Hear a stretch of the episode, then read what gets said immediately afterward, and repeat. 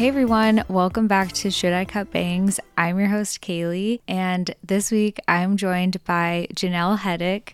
I'm so excited to have her on the podcast this week. Janelle's a social worker and therapist here in Arizona, and in today's episode, we dive into her personal experiences with mental health and what made her decide to go into social work and then further into becoming a therapist. We discuss different ways to show yourself self-compassion, setting up your schedule and your days for success, and building the life that you want that works best for you, along with so many other things. I'm so excited for you guys to enjoy this week's episode. So without further ado, here is Janelle and I's conversation.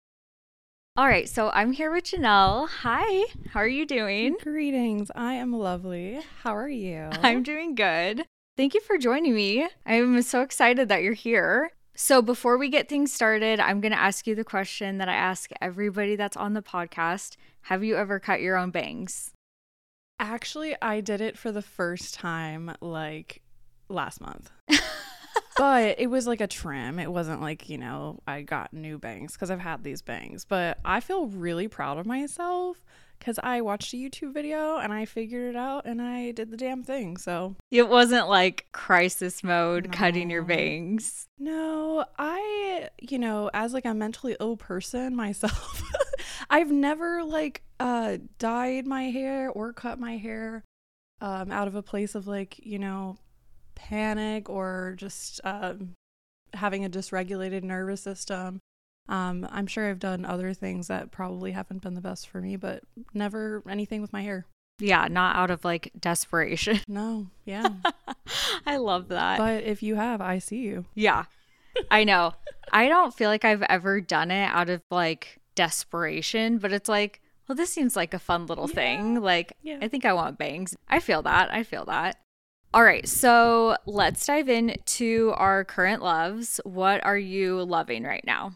So I am in my crafty girl era, and I legitimately self-taught myself. Another thing, I'm in my self-teaching era, I guess, because I taught myself how to trim my bangs and how to knit and cross stitch. Oh, yeah. So I just made like a little shoulder shawl blanket thing to put in my home office, which is super cute and fun, bright colors. Uh-huh. And I'm cross stitching this pattern right now. It says, I wish I were full of pizza instead of emotions.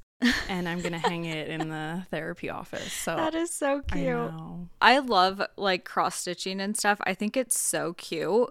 It's like such a throwback, but still so cute. And I feel like it just stays kind of in the trend for long. I think so too. I feel like it always is like a cute little decor piece regardless of what time. But yeah, I've never done it before. This is my first time. I bought a $3 Etsy pattern and then I YouTubed it. And one thing that actually can help build confidence just in general is like trying new things and sticking with it and teaching yourself something new. Yeah. Which I didn't plan to throw out a little like mental health tip already, but yeah, like if you want to boost your confidence, try something new and stick with it even if you're not perfect, and over time you get better by doing things, and yeah, there you go. You feel good about yourself. I feel great about myself right now.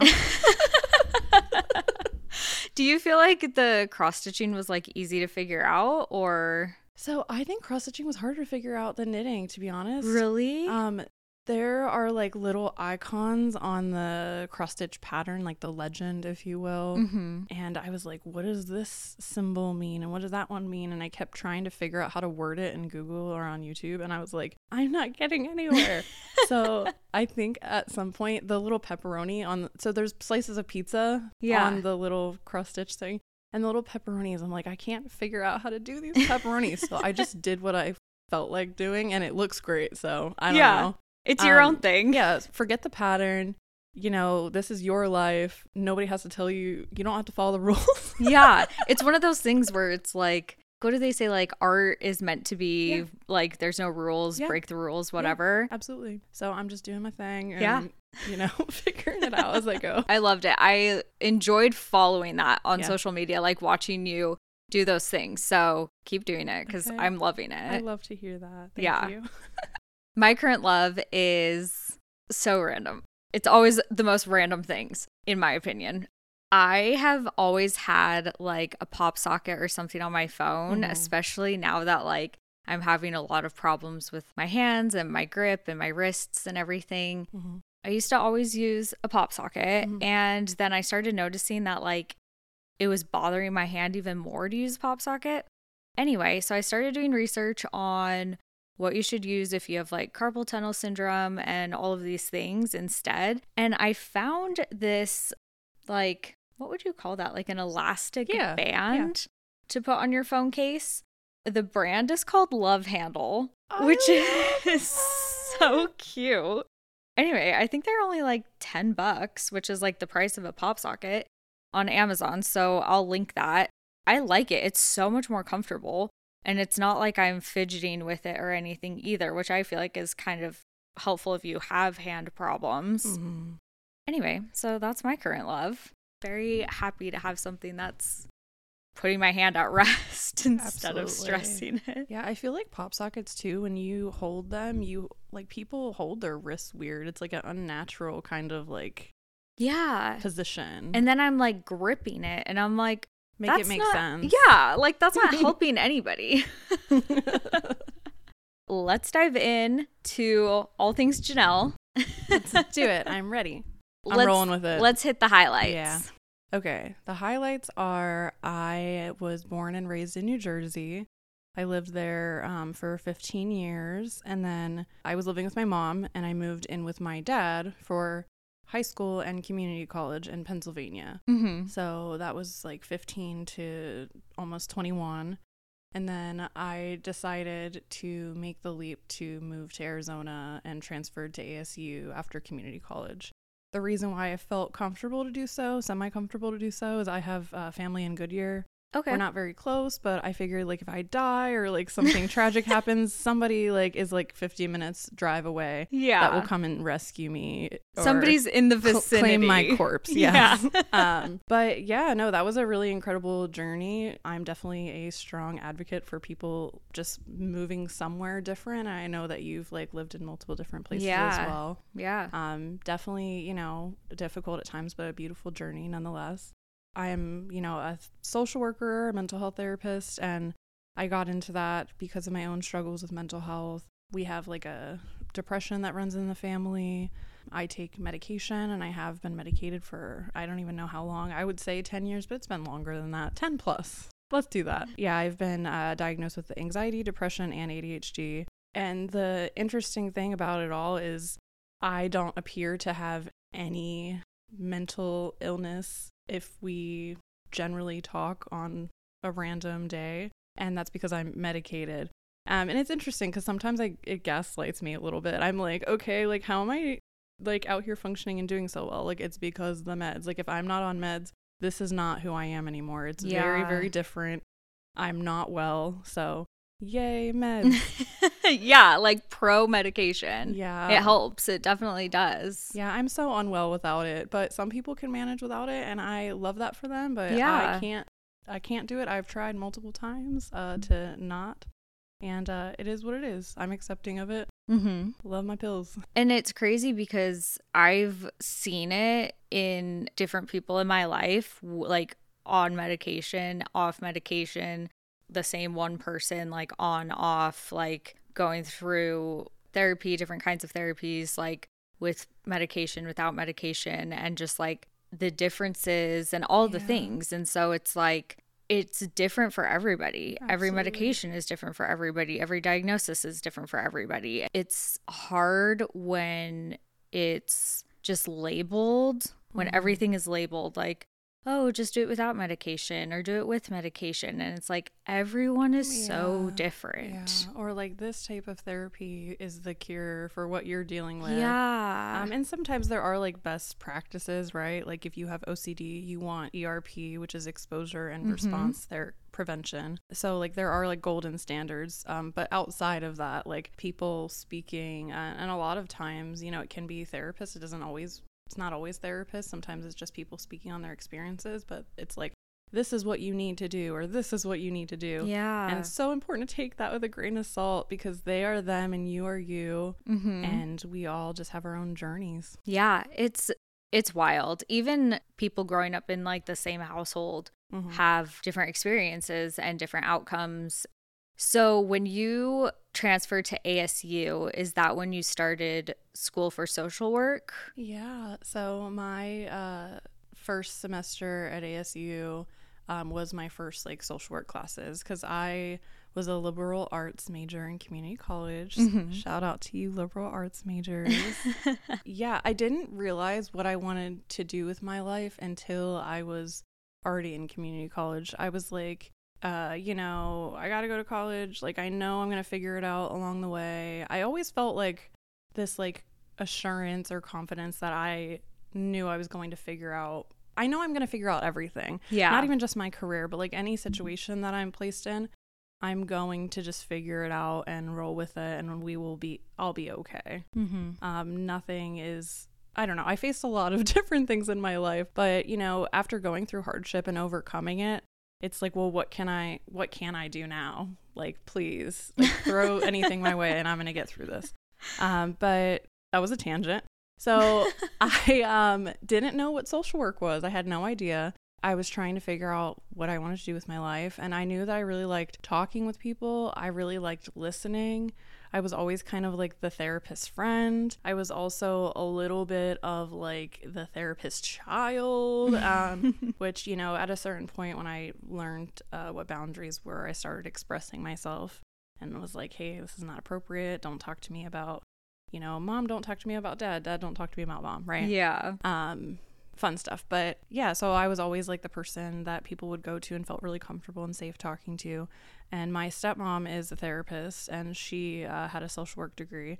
And I think she just shared with me like what it was and what social work, how many different things you could do with social work. You don't have to just be a therapist. You could be so many things, like a parole officer. You can work in hospitals, hospice care. And those are just a couple of things right off the top of my head. Yeah. Like adoption agencies, mm-hmm. Making policy change, actually. So like on micro or macro levels. But yeah, as soon as I heard about what it was all about, I was like, that's me. Like, that's not even like just for me in terms of a career. I'm like, that's like who I am already. Felt like I was I don't know. It was meant to be. Yeah. Like you felt like a actual passion and like yeah, that was who you are. Yeah. Yeah. So definitely spoke to me. And then, of course, you know, in theory you're like, it could be great. And then you try it out and it's not something that works for you. Then I stepped into my first class at ASU, and just the first social work class, the first day, I was like, this is right. I'm like, I'm here. I've arrived. This is where I'm meant to be. A lot of student debt later, and I'm doing the damn thing. When you graduated from ASU in social work, you worked in social work before you started in mental health? Yeah, so I, my internship when I was in my undergrad, I worked at a skilled nursing facility / nursing home, or we just call it long-term care.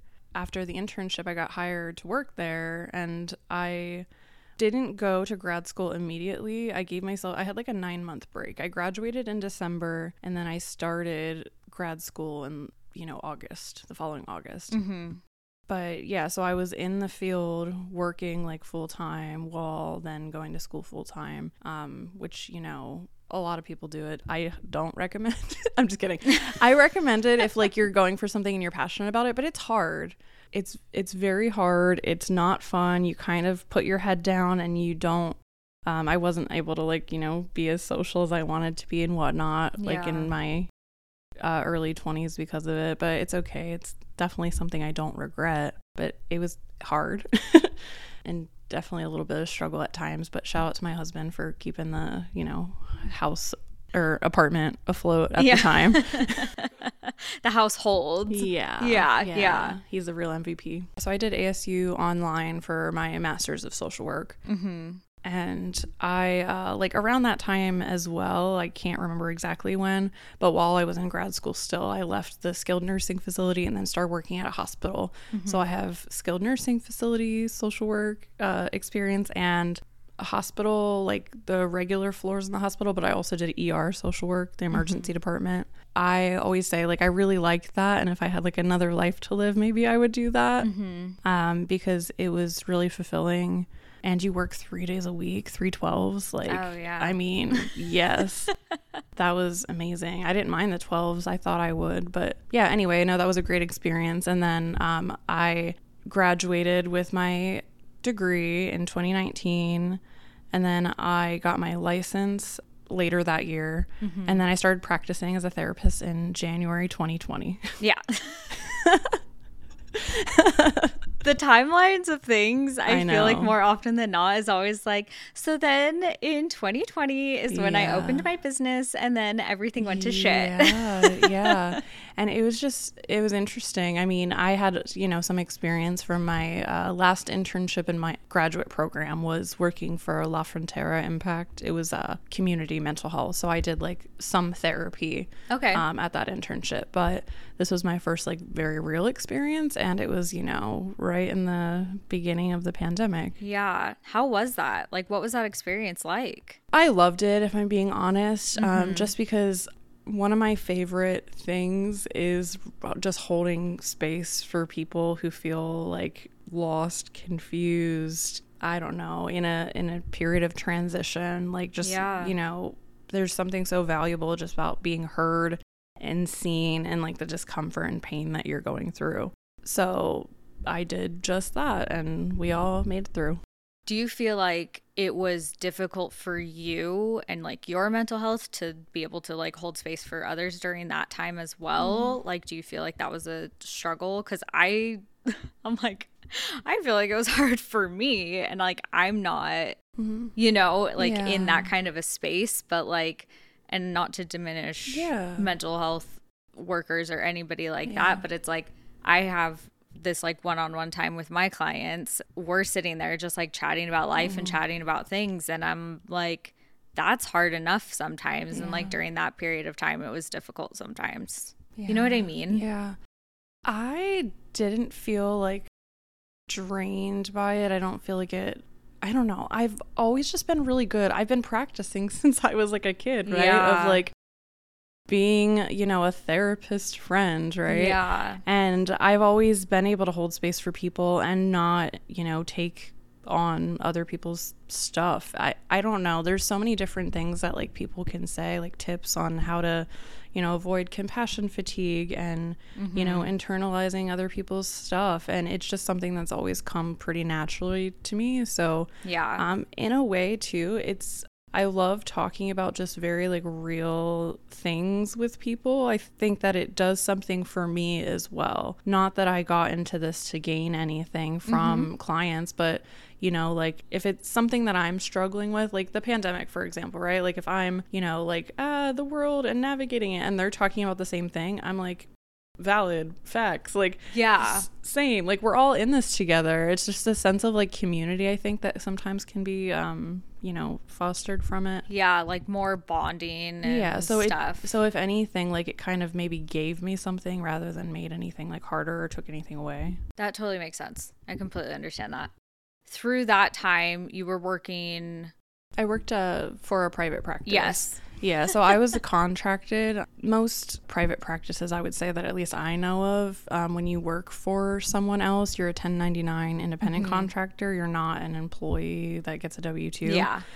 So essentially, I'm my own boss. Mm-hmm. And, the practice owner is my, like, clinical supervisor. It's interesting, like, the dynamics to, like, process. Because I'm like, you're not my boss, but you do have, like, some power and authority over me. And you're my supervisor. And I don't know. I like the dynamic. It was interesting to navigate, and it was really cool to like be able to learn from someone, like almost how to be a therapist. And, you know, in supervision, you talk about things as they come up, like, hey, this person is struggling with this, and this is what, you know, I talked to them about. Is that something that you feel like you would have done? Or is there anything else that you can think of that I could, you know, provide to support them? And it's just talking through things. Mm-hmm. Because when you're like a baby therapist, you don't know everything, and you don't know everything even when you are seasoned, right? Mm-hmm. I don't think I'll ever claim to know everything, because that's ridiculous.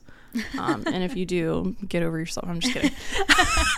And if you do, you're a liar. Yeah, stop lying.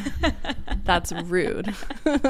Well, it's like but like anyone that's new in the field, you at that time, like, having somebody that's like quote unquote above you. Yeah, it's like a mentorship. It's nice to be able to go to them and have questions and check in with them and stuff like that. I feel like that's a very convenient thing to have to have. Yeah, like we have to have it, but also you should want. I wanted it. Yeah, I'm like, I want to know. Like, you are more experienced. You know more than me. How could you support me with what I'm going through?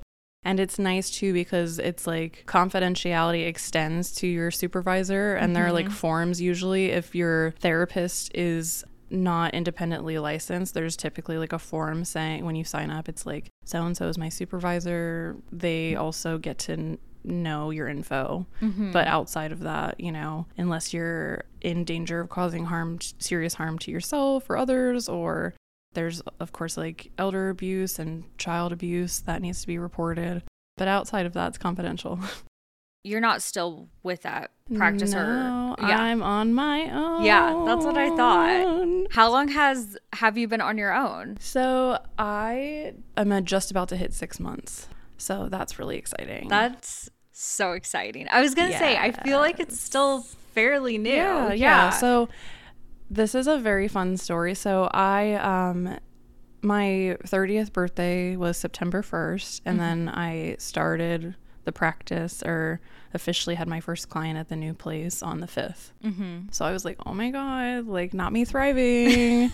I'm like, I'm a 30, flirty, and thriving, and I have my own business. Who dis? That is amazing. Yeah. No, I feel very proud. It's definitely sunk in now. I think for a little bit, it's just, you know, being in a different place. It's the same work. Like, I'm not doing anything different. Mm-hmm.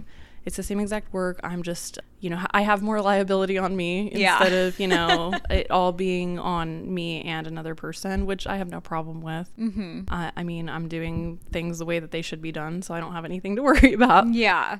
And, you know, like renting out my own office space, and the process of like finding an office space. I'm like, who am I? Like, finding an office space, you know? It's like sometimes those moments where it feels so adulty. Yeah, right. I'm like, I'm so grown. Like, look at me, you know, not interviewing, but, you know, like finding an office space, looking for a commercial realtor. Weird. Yeah. But no, I got a great space. I love being there. Are you in Tempe? I'm in Mesa. So we're at Alma School and Baseline. And I love it. And I get to bring my dog to work. Oh, my gosh. Honestly, like, I've peaked, you know? Yeah. Like, the moment I started bringing my dog to work, I'm like, how can my life get any better than this? Like, literally. I mean, obviously, it will, right? There's going to be other things that come. But I'm being a little dramatic. But, like, no, that's the highlight of my life at this point, is my dog comes to work with me. Yeah, you're like, at this moment, nothing will ever get any better. Yeah. It's wild. Yeah, I love her. She's amazing. Her name's Serotonin. Oh, my gosh. She's a Pomsky. She's 20 pounds. And got a little vacuum in the office, so I clean up every day after her, goodness. You know, dog hair. I got lint rollers. We come prepared. But she's just a little joy, and she loves to give like kisses, and I have like dog treats. So my clients, every time they come in, they can give her treats. Oh my gosh, how cute. Yeah. I love that so much. Yeah, she's the best. That is the cutest thing. Oh, I was getting Botox a couple weeks ago, and I walk in, and my injector, her dog was there, because she's like, I have to take her like right to the vet after. I didn't have time, and I'm like, this is the greatest day of my entire life. Yeah, I don't think you understand how happy I am that your dog is here. Like, the day that I'm here. Yeah, like, do this more often? Yeah. Maybe? I'm like, can we schedule this? Like, can this be a thing? Yeah. But, yeah, I'm like, I'm so down for that. That is great. It's almost like as if they were maybe, like, trying to apologize. Like, sorry, my dog's here because we have to go to the vet. And you were like... She kept, like, apologizing. You were like, shut up right now. Stop apologizing. Yeah. She's like, sit. And I'm like, no, come here. Yeah, yeah. Like... Don't listen to her. Listen to me. Yeah, you were like, your mom doesn't know what she's talking about, clearly. Yeah. Quite literally, don't listen to the owner. Yeah. Like, be a bad dog and listen to me. I'm like, shut up. I love that. What are some, like, positive impacts on your life and your mental health that you've noticed since going into the mental health space and becoming a therapist?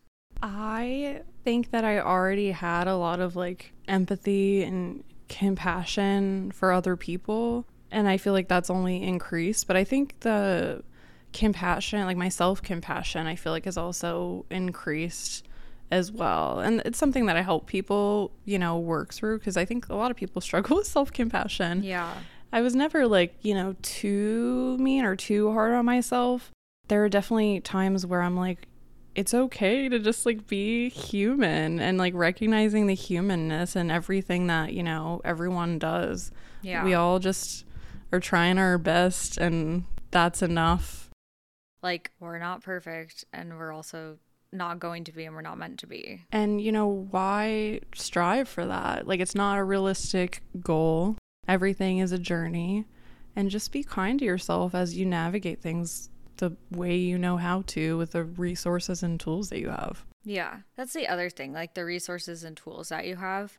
Not everyone has access to therapy, mental health help in any capacity, or all the capacities that person might need. Having compassion for those people and like just knowing that is, like, important to just, like, take and carry throughout life. The system needs to change. It's not us that's the enemy or the problem. I would love to get free therapy. Because I love what I do. I would do it for free. I mean, if all my bills are paid and blah blah blah, but you know what I mean. I would love to not charge you. It sucks to have to charge you. You have to keep that in mind when, you know, buying art from an artist. Like, you're not just buying this one piece that took them however many hours to make. You're buying, like, the experience and the time that they put into, like, honing this craft. Yeah. So you were saying that you've, since being in the mental health world yourself, that you've become more self-compassionate. What are some practices and some things that you've implemented into your life? Daily, weekly, just, like, self-love, self-care that you do for yourself?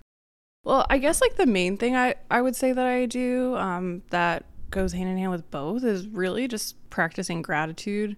It's not like a all day, every day, every single thing. I'm like, I'm grateful for this, I'm grateful for this. Like, I'm not, like, annoying myself with it. But, you know, pausing and reflecting on what I have versus what I don't have. Of course, there's, like, so many things that I want to accomplish and achieve in my life, and I might not be there yet, but looking at where I'm at and where I've come from, and also not even just that type of perspective, but, like, little things that you notice each day. Like, the other day I was working in my home office, and there were, like, children playing outside, and, like, they were, like, laughing and riding on scooters, and I was like, this is a beautiful moment. My dogs, like, both sleeping next to each other on the floor of, you know, my office. I'm like, this is a nice moment, and I feel good about this. Or, I don't know, anything that feels good, I kind of pause to take time to soak it in. Yeah. And be present with it, because, you know, we don't get our time back and all that fun stuff. And also with my dog, one of my dogs, he's an old man right now. So being, like, also extra intentional about savoring, like, the time and moments and having, like, opportunities to connect. But I think that's been, like, a great thing for overall the way that I, like, care for myself, because without intentionally trying to find the things that are going well, Often people can only focus on all the things that aren't going well. Yeah. And that leads us somewhere that's not a fun place to be. So we can kind of choose what we focus on. And even if there are difficult things going on, there's always something that you can find that either feels good or that you enjoy, whether it's like, you know, the sun peeking through the blinds, or, you know, the wind on your face, or, you know, the sun on your cheeks, your dog snoring, or, you know, just animals in general. Yeah, true. Very true. Yeah. Just being more present, I feel like, is something I definitely know that's something that I struggle with. Yeah. I'm definitely not somebody that's able to really just like be in the moment. Yeah. So. I think something that's helped too is the change of my work schedule. I used to work in person Monday through Friday, and now since working for myself and I'm really making my own schedule, I do Monday and Tuesdays in person. Wednesday, Thursday, I work from home and do virtual, and I'm off Fridays, Friday through Sunday. Yeah. And I did that as a way to show myself some love, because I deserve that. If I can make it work for myself, that's ideally what I want. I mean, ideally what I want is not to work 4 days a week. If we're being real, like, I feel like 3 days a week would be wonderful. Yeah. And then have 4 days off, because we work too much. Mm-hmm. Y'all work too much, and it's not anything wrong with you. It's this, you know, system that we're in, and you know, I could go into that for hours, but yeah, like being able to give myself like the gift of like time for myself, to do things like knitting and crocheting. Yeah. And to learn new things, and to also just have space. Throwback to working full-time and going to school full-time, you know, I didn't have a lot of space for myself. It was like constant productivity, and there's value in, you know, productivity, but I like to just exist. I love to rest. I love like the slow pace of where my life is currently at, so I think that's another like big thing that I've done for my like self-care. Mm-hmm. Is like intentionally curate my schedule now that I'm able to work for me. Almost like a slow, steady. Yeah. Yeah. Yeah. And I wake up at 7 every morning, and when I wake up, my husband has breakfast ready. It's usually like toast with like an egg on it, which is super sweet. We hang out for like 20 minutes. He goes to work, and then that's like, you know, 7:20, and I don't start work until 10. So I just like do anything, whatever I want for myself, by myself. Sometimes it's TV. Sometimes it's exercise. More often than not, it's TV. But also with my crafting, like I've been definitely, you know, a couple hours of crafting in the morning and listening to like an audiobook maybe. Yeah. But it's just been a beautiful change. Yeah. I love that. Do you feel like that's been something you've been able to implement? Do you feel like that's something like... I hate what I was about to say. I was going to say, now that you've gotten older. That's okay. But do you feel like reaching like 30, mm-hmm. that's something that you were like really wanting for yourself? Like, do you think it was like this time in your life type of feeling? Yeah. Or like, I mean, a burnout feeling? Or no, not quite. I think it's really cool that everything kind of all happened at like a similar time, right? Yeah. Like, you know, this milestone of like hitting 30, and then this, you know, starting a business and, you know, making a lot of changes in my life. No, yeah, it just ended up happening all at once. Yeah. I mean, if I could have done it earlier, I would have done it earlier, right? True. Another thing, since you mentioned that, the turning 30, I think, seems to be something that people like often struggle with. Mm-hmm. You know, life is kind of like what you make it. If you make, you know, being older something that's like dreadful or to be afraid of, you're going to have a lot of fear surrounding it. But like, what if we look at it as just literally another year? Because that's all it is. Yeah. Like, you're literally no different at 29 than you are at 30. It's the same shit. Also, it's like, if we embrace it, and it's like how you've adjusted your life and your schedule, made changes to benefit you in a positive way, then it's going to be better. Yeah. So why wouldn't you be looking forward to that? Yeah. You know what I mean? Yeah. I think if anything, I did look forward to it. I was like, it's almost like I get to celebrate me. Yeah. Because I am so cool. Like, look at all these things that I did for myself. Yeah. And I'm like, go me. No, for real. I'm turning 30 in like a couple months, and I'm just like, hell yeah. Like, I cannot wait for these 20s to like be behind me. Not that they were awful or anything, but it's just like, okay, on to the next. Yeah. Like, I feel like it can kind of be like a symbolic, like it's a new chapter. Yeah.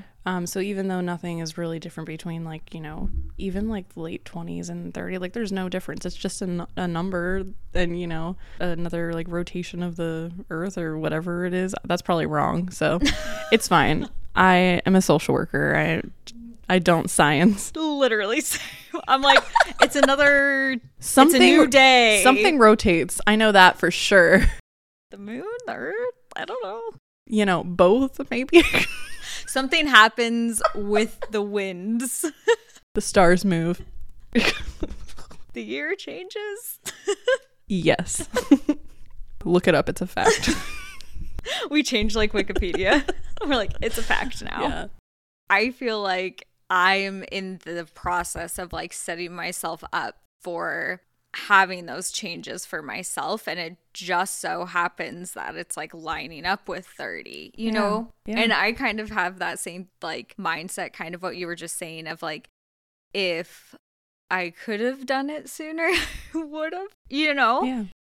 But yeah, it's just funny how it's like mine is kind of lining up with 30 and yours lined up with 30, and it just happens. Yeah. I also think a good point to like throw in, especially if I have no idea if there's a bunch of 30 somethings or 20 somethings listening, but regardless, is realizing like how long things do take to accomplish. Mm-hmm. I used to really struggle with like that impatience and almost like, well, I'm not there yet, so like I can't, you know, be happy about it, or I can't like, you know, relish in this, or I can't be grateful, or, you know, whatever. But it's really just like honoring where you're at in your journey, and you know where you want to go, and it takes time. Everything that you want to do is going to take time. Mm-hmm. But please don't, you know, give up on yourself just because it's a little discouraging, because sometimes it does feel discouraging. You're like, another, you know, year until this and another year until that, or, you know, whatever. You could kind of, you know, look through that lens and let that be the way that you view things. But you could also be like, okay, well, I'm here and I'm doing it, and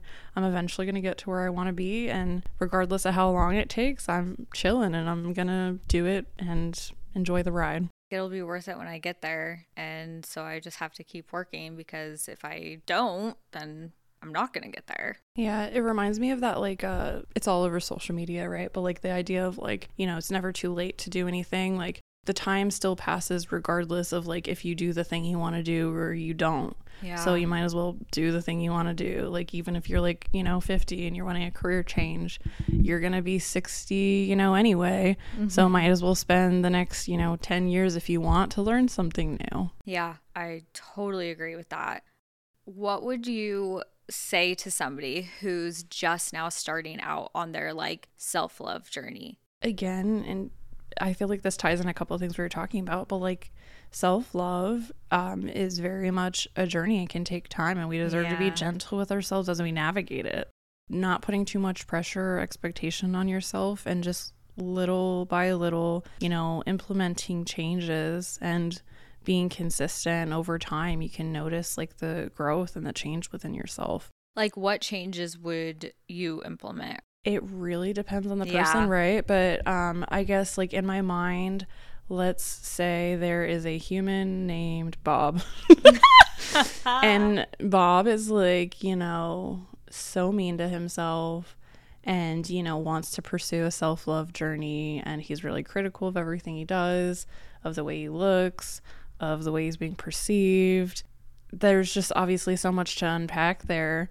But I mean, with somebody like that, if you feel like you can relate to Bob, right? I mean, self-compassion, right? Like, just being as gentle as possible with yourself during this journey, because it can be really frustrating. And I think that's something maybe a lot of people don't talk about. It's like frustrating when you know that like, this is what I want to achieve, but I'm here and I'm like stuck between where I am and where I want to be. But like, just being gentle and putting one foot in front of the other. But I think just being mindful of the way that you're talking to yourself is like a tangible step to take. Mindfulness is like a big tool that you can use in order to achieve change, because if you don't realize that you're being, you know, nasty to yourself as it's happening, there's not a way to correct that.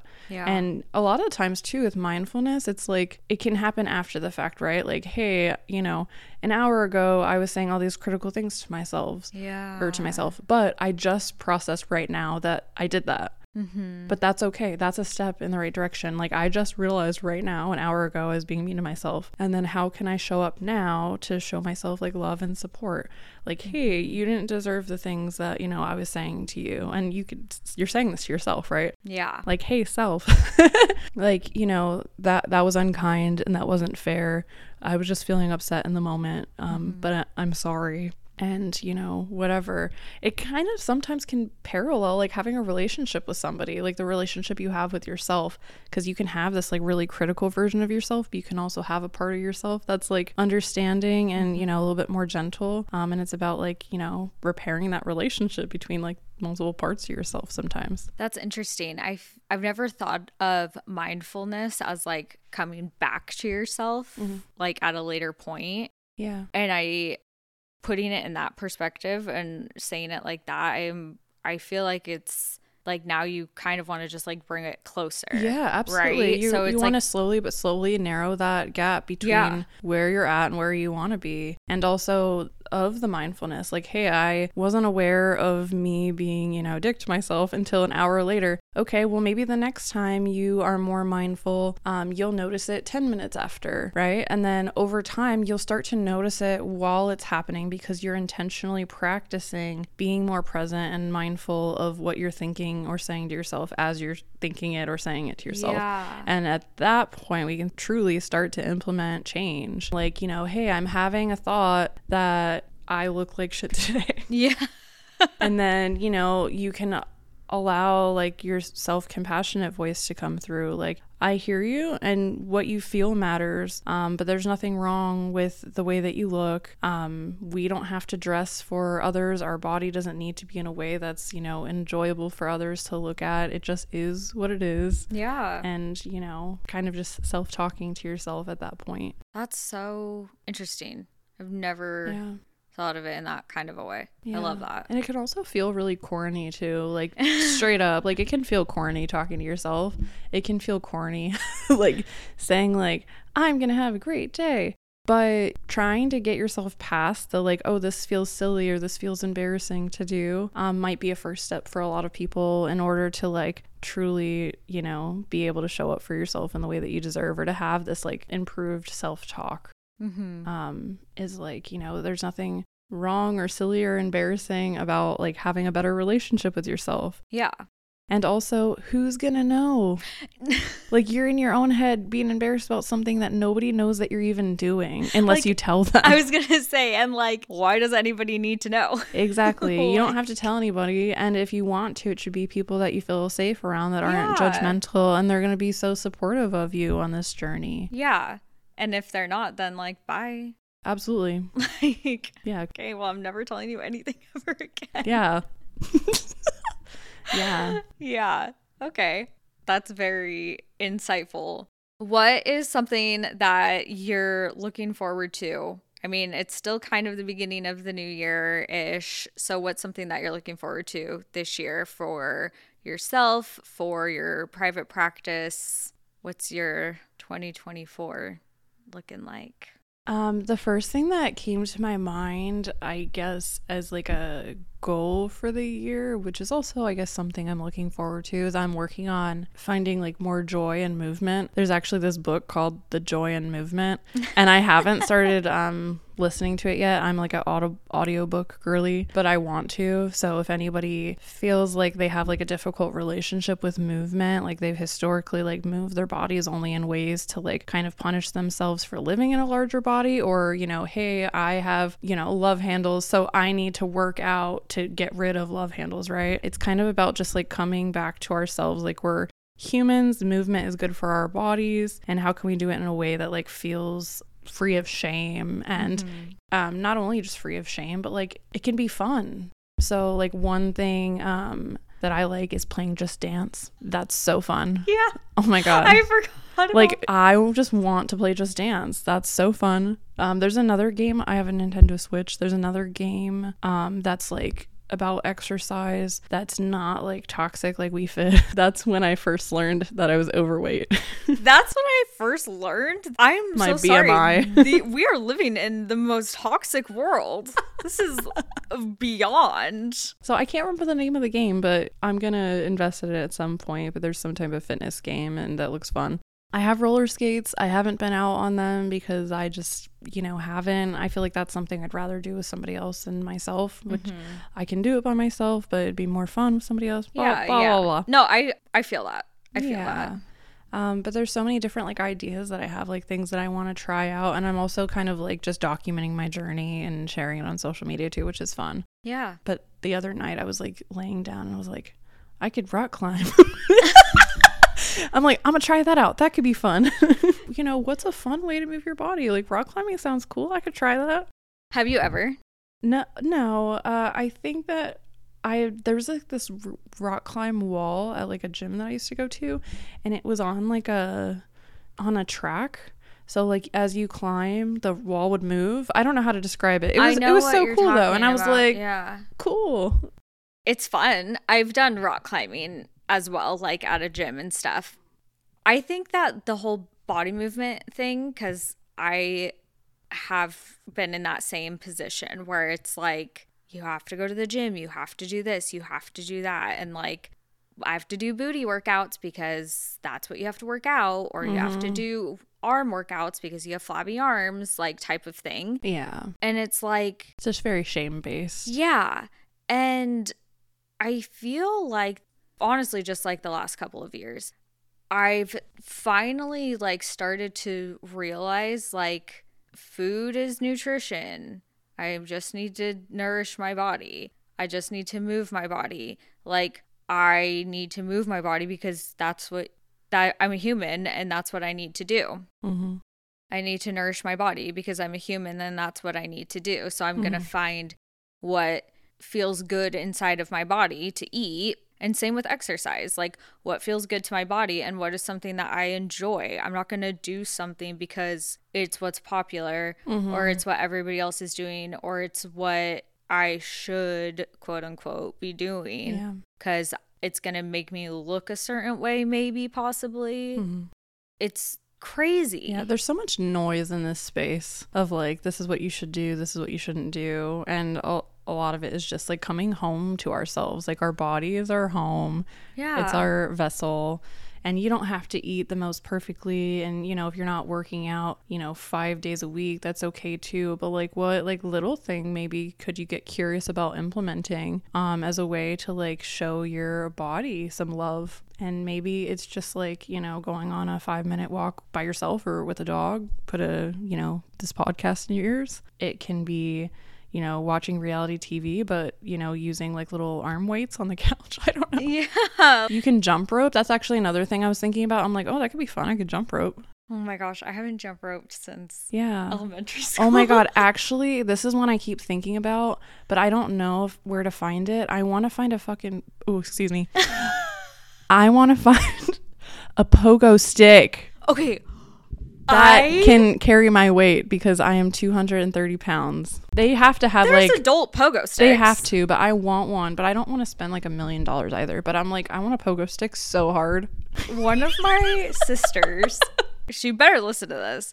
She used to pogo stick when she was little, every day, hundreds. I forgot about that. Oh my gosh. I have to text her. And that's the thing. Just do whatever. Yeah. Freaking hopscotch. Who cares? Seriously. And a lot of it feels also connected. And this is just me kind of projecting a little bit. But some of it feels very, inner child connection. Yeah. Which I'm that's cool, too. Who cares? Yeah. I love it. Yeah. What's the book called? The Joy of Movement. The Joy of Movement. I want to post that. Okay, so that's your goal this year. But I guess a different thing that I'm looking forward to is we never took a honeymoon. In October will be our 5th wedding anniversary. Oh my gosh, mine's in September is my 5th too. Yeah. I remember actually when when you got married and then when I got married and we talked around then because I got married in Vegas. Yes. And you were from Vegas. Yes. Yeah. Okay. I'm remembering all of this now. Yeah, she's like, it's coming back. It feels like 100 years ago. I know, but it was 4.5 years at this point. But yeah, so we didn't honeymoon, and my husband and I are talking about planning a Europe trip, and we've never been. So I'm really excited. I'm thinking, at least as far as like major cities go, London, Paris, and Amsterdam, and then miscellaneous things like around surrounding but those are the big places. And I have a friend that I met on TikTok, actually. She's another therapist. She lives in near London, so we're gonna see her and her hubby when we go too. That's so fun. I'm so excited for I'm very much looking forward to that. That's awesome. All right, well, let's jump into high lows for the week. So what was your high this week? So my high, we already talked about it a little bit, but it's this like newfound peace and just like true enjoyment of life that I've been finding from self-employment and, being able to have this flexibility in my schedule. I literally actually like voice memoed my friend as this like moment was happening with the kids laughing outside and my dog sleeping on the floor. And I was like, this is so beautiful. I'm so grateful and life is good because it's, like having free time as well. Like in the middle of the work week when everybody is usually like, busy and doing their thing. I was like, wow, I have like a moment. Yeah. I also real quick want to acknowledge the privilege in this as well, because I know that not every industry and not everybody has like the ability to maybe choose their schedule in this way. So I do recognize that I'm very lucky, and I promise I'll never take it for granted. Yeah. Having these days, I'm the same. I'm very grateful for it. Yeah. It's very nice. Yeah. My high is that I've had a fairly chill week, and I've kind of just been like binging Seinfeld. And it's been very glorious. Yay. I love Seinfeld so much. It's just been a great week of chilling. That's very lovely. I love it for myself. So on that note, real quick, I'm watching Farmer Wants a Wife and Millionaire Matchmaker. In case anybody's curious, like if you're bored and you need more reality TV, Farmer Wants a Wife is on Hulu. And Farmer Wants a Wife. Oh, wait, they're both on Hulu. Yeah. That is so funny. Oh, my God. It's interesting. Farmer Wants a Wife is kind of like The Bachelor, except there's 4 different farmers. Yeah. And they all get like 5 women to like live on their ranch for like a couple weeks. And do work. And yeah, do work. Like see if they're going to fit in with their lifestyle, right? Because they're trying to find like, not like somebody, like another farmer, right? Yeah, They're not trying to find somebody who does all the work, but they want to know at least that like they'd be okay with this like more remote lifestyle. That is so funny. Yeah, I'm into it. Oh my gosh. That is the funniest thing. Farmer Wants a Wife, I'm dead. Oh my gosh. And what was the other one? Millionaire Matchmaker? Yeah. That one is, they say some like stuff that I don't love on there, because they're like, some like this one woman is like, just like a very sexual in nature, which is okay, but she's like, what message does that sending to men? And I was like, oh, I'm like, I don't agree with that, but I'm entertained. I know, that's how I feel whenever I'm watching reality TV. I'm like, oh, but I'm not gonna stop. Yeah, you're like, that's questionable. keep talking. Yeah. And what was your low for this week, if you have a low? I don't have like a specific low of the week, but I kind of figured I could share something that I'm working on, navigating for myself. So the fear of rejection and fear of embarrassment, it's like kind of very specific. So I want to do like more things in terms of like public speaking, online courses. And I'm not quite there where I'm like ready to sit down and make it happen. But I was doing like an online course about entrepreurship. Like you were taking a course? Yeah, taking a course. And it was like essentially like what's holding you back from like doing what you're like want to be doing. And I'm like, it's kind of the idea of like, what if no one shows up, or what if no one buys it, or what if literally no one cares? Yeah. I think that that's something that's always semi in the back of my mind with creating new things. So that will be something I navigate in 2024. Yeah. And then the fear of embarrassment also comes from I'm I took 4 years of Spanish in high school. I took a class in college. I've always wanted to become fluent. My future children, I want them to be bilingual so they can have maybe more opportunities. I feel so cringe talking out loud in Spanish, and I need to get over it because it's really not that big of a deal. Yeah. But I hold space for how I feel, and I can, you know, work through my thought process and try to, you know, support myself. But I mean, I know that the way I feel is temporary about it, and I just need to move through the fear by doing it anyway. Good old-fashioned exposure therapy. 100%. Can understand all of those feelings. That's rough. And you know what? Maybe I do sound really not good speaking Spanish, but how do you get better if you don't practice? Well, yeah. And I'd rather at the end, like, achieve what I want and move through, like, the discomfort and, you know, fear than not to achieve what I want to achieve, right? Yeah, exactly. Like, I'm willing to go through that because I know the end goal is something that will be really rewarding. Yeah. For sure. It's definitely always worth it in the end. And then it's like, if you do it and, you know, you teach a course, you public speak or whatever, and you do that 3 times, you do one course or whatever, and you're like, actually, I don't enjoy doing courses. Yeah. Then you know. Yeah. You know what I mean? Absolutely. And also, it's worth it. Yeah. And even if, like, no one shows up or no one comes, it doesn't mean that you fail or that what you are sharing about isn't, like, worthwhile. Mm-hmm. There's so much more that goes into, like, business stuff than that. Yeah. And, you know, if at first you don't succeed, dust yourself off and try again. Try again. And, like, you learn so much through the process about yourself, like, learning things, like, literally learning things along the way. So it's always worth it. My low this week is that I have been going to bed way too late because I keep waking up super early, like, between, like, 5:30 I've been waking up. But I keep going to bed at, like, 11 or, like, between 11 and 12. And I'm like, my normal bedtime is between 9:30 and 10. But why am I going to bed at midnight? If I'm waking up at 5. That's the Seinfeld, isn't it? I don't know just what kidding. It is. Yeah, I'm like, I'm laughing too hard to be able to fall asleep. We'll blame it on Seinfeld for sure.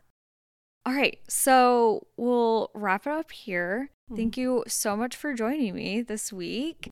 Let everybody know where they can find you on social media, your Instagram, your TikTok, because you are a popular girl. Oh my God, stop.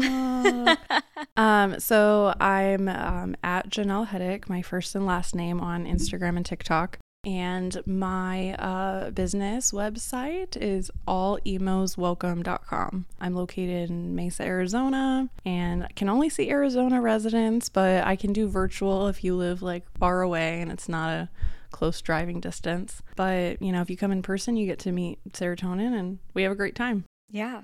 And I will have all of that linked in the show notes on Instagram, your handles and everything. So everybody can find you. Yay. Thank you so much for joining me today. Thank you. It was fun.